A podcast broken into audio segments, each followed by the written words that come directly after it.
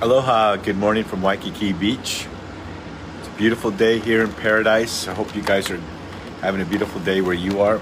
I love the scripture verse that says, Behold, uh, his mercies are new every morning.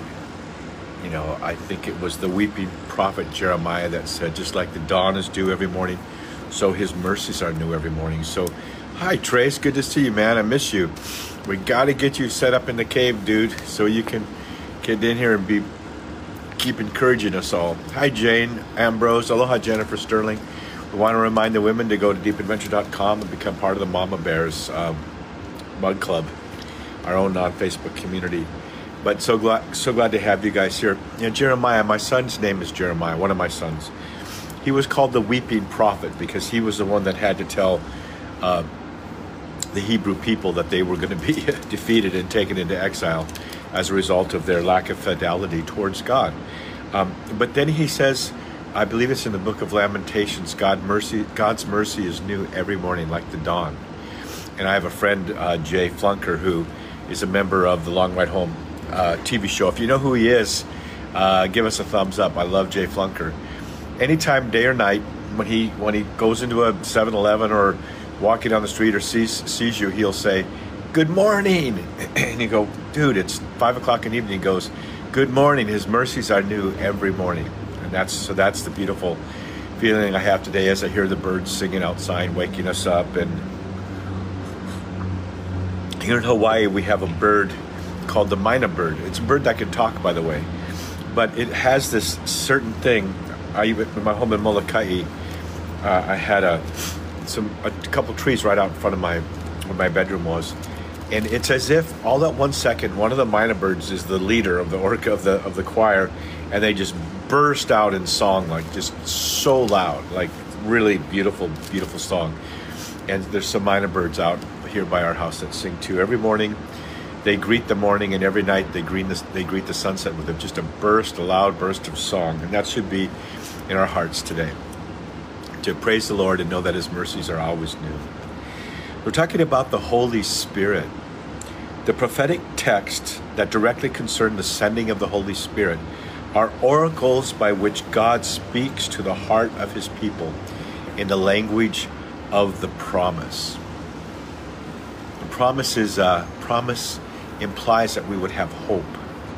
Faith is someone who believe we believe in, but a promise is a desire for a longing for a hope for. I was once interviewed by Marcus Aubrey. He has a podcast. He's one of my Onnit uh, sports supplement sponsor for many years, and I'd written my book on the on the seven virtues. You know, the four cardinal virtues of justice, self mastery, prudence, and fortitude.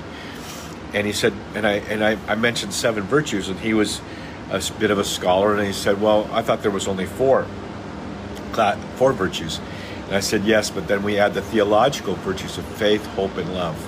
Well, to me, the the virtue of fortitude is like a fullback that lowers his head and just keeps hitting the line and hitting the line, and fortitude just keeps making that breakthrough try to break that long run. While hope is like that wide receiver running and leaping uh, with his hands extended and looking up, hoping that the ball will be delivered there by his quarterback. So we live in hope. Why? Because there is a promise. Hi, Martha. Aloha. Aloha to you and all your family. Martha is one of the members. Uh, she's the actually the person who helps us. Um, is the host for our Mama Bears uh, non-Facebook community. So if you go to deepadventure.com, you can join the Mama Bears and join Martha there. Aloha, Martha from uh, lives in Florida. So the Holy Spirit uh, uh, speaks to us in the language of the promise with the accents of love and fidelity. Uh, and so uh, God's, God's promises are uh, promises of love. Uh, and so, so um, we have hope. We have hope. St. Peter will proclaim their fulfillment on the morning of Pentecost. According to these promises, at the end of time, the Lord's Spirit will renew the hearts of men, engraving a new law in them. Remember the prophecy that says, I will, I think it's in Ezekiel 30 or something like that. I will take the hearts of stone from your body and give you a heart of flesh. I'll put a new uh, spirit within you. The working of the Holy Spirit. According to these promises, at the end of time, the Lord's Spirit will renew the hearts of men, engraving a new law in them. What law is that? The law of the Spirit of life in Christ Jesus, the law of the Spirit of love.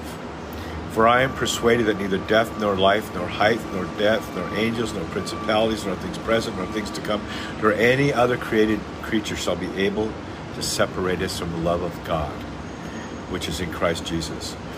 And you know, love, there is therefore no condemnation for the law, the love of, for the law of the Spirit of love in Christ Jesus has set us free from the law of sin and death.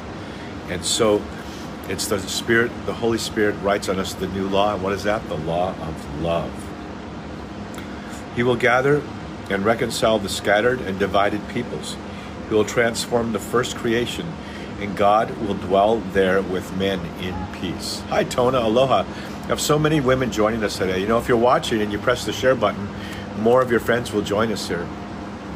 And I w- I've been reminding people, Martha Cahalan is here. Maybe you guys all of you are watching, maybe you can just say aloha and where you're where you're watching from. But uh, you can go to deepadventure.com and join our non-Facebook community, the Mama Bears. That's hosted by Martha, who happens to be online here with us today. So the Holy Spirit calls together the people of the poor. What is what does it mean to be poor? To be poor in spirit means to be desiring, always desiring more of God.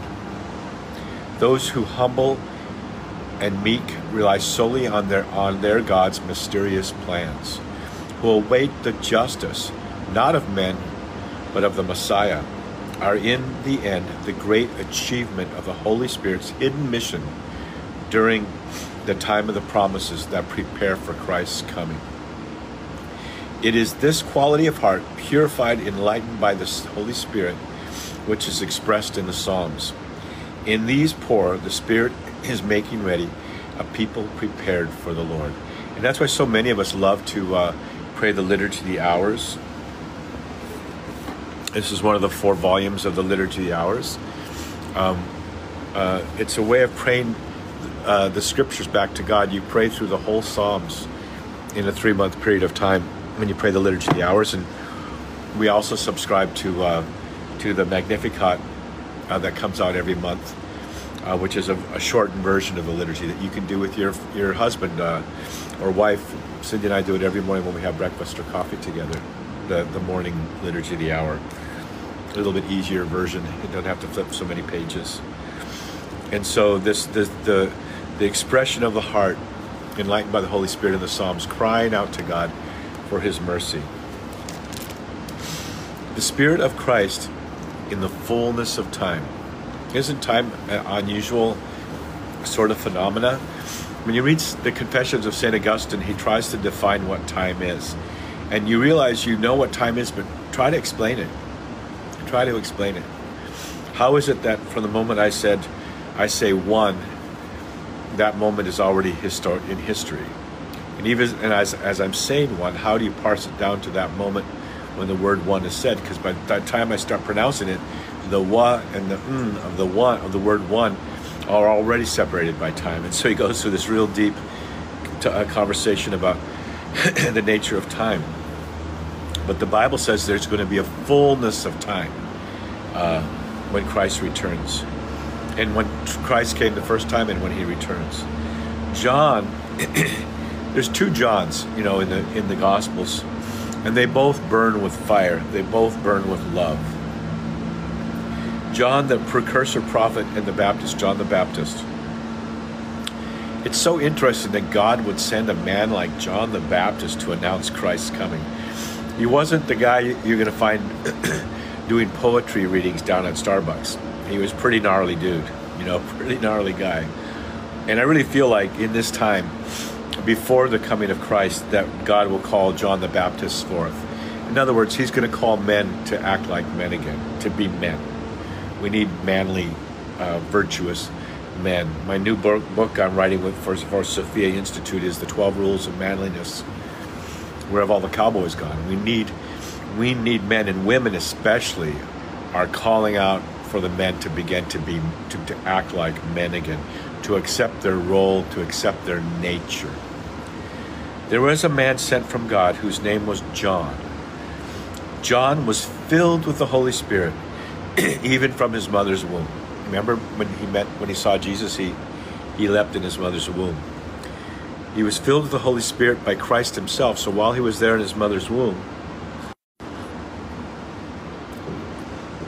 and Elizabeth saw Mary, John the Baptist leaped because right at that moment, Jesus imparted to him uh, the power of the Holy Spirit.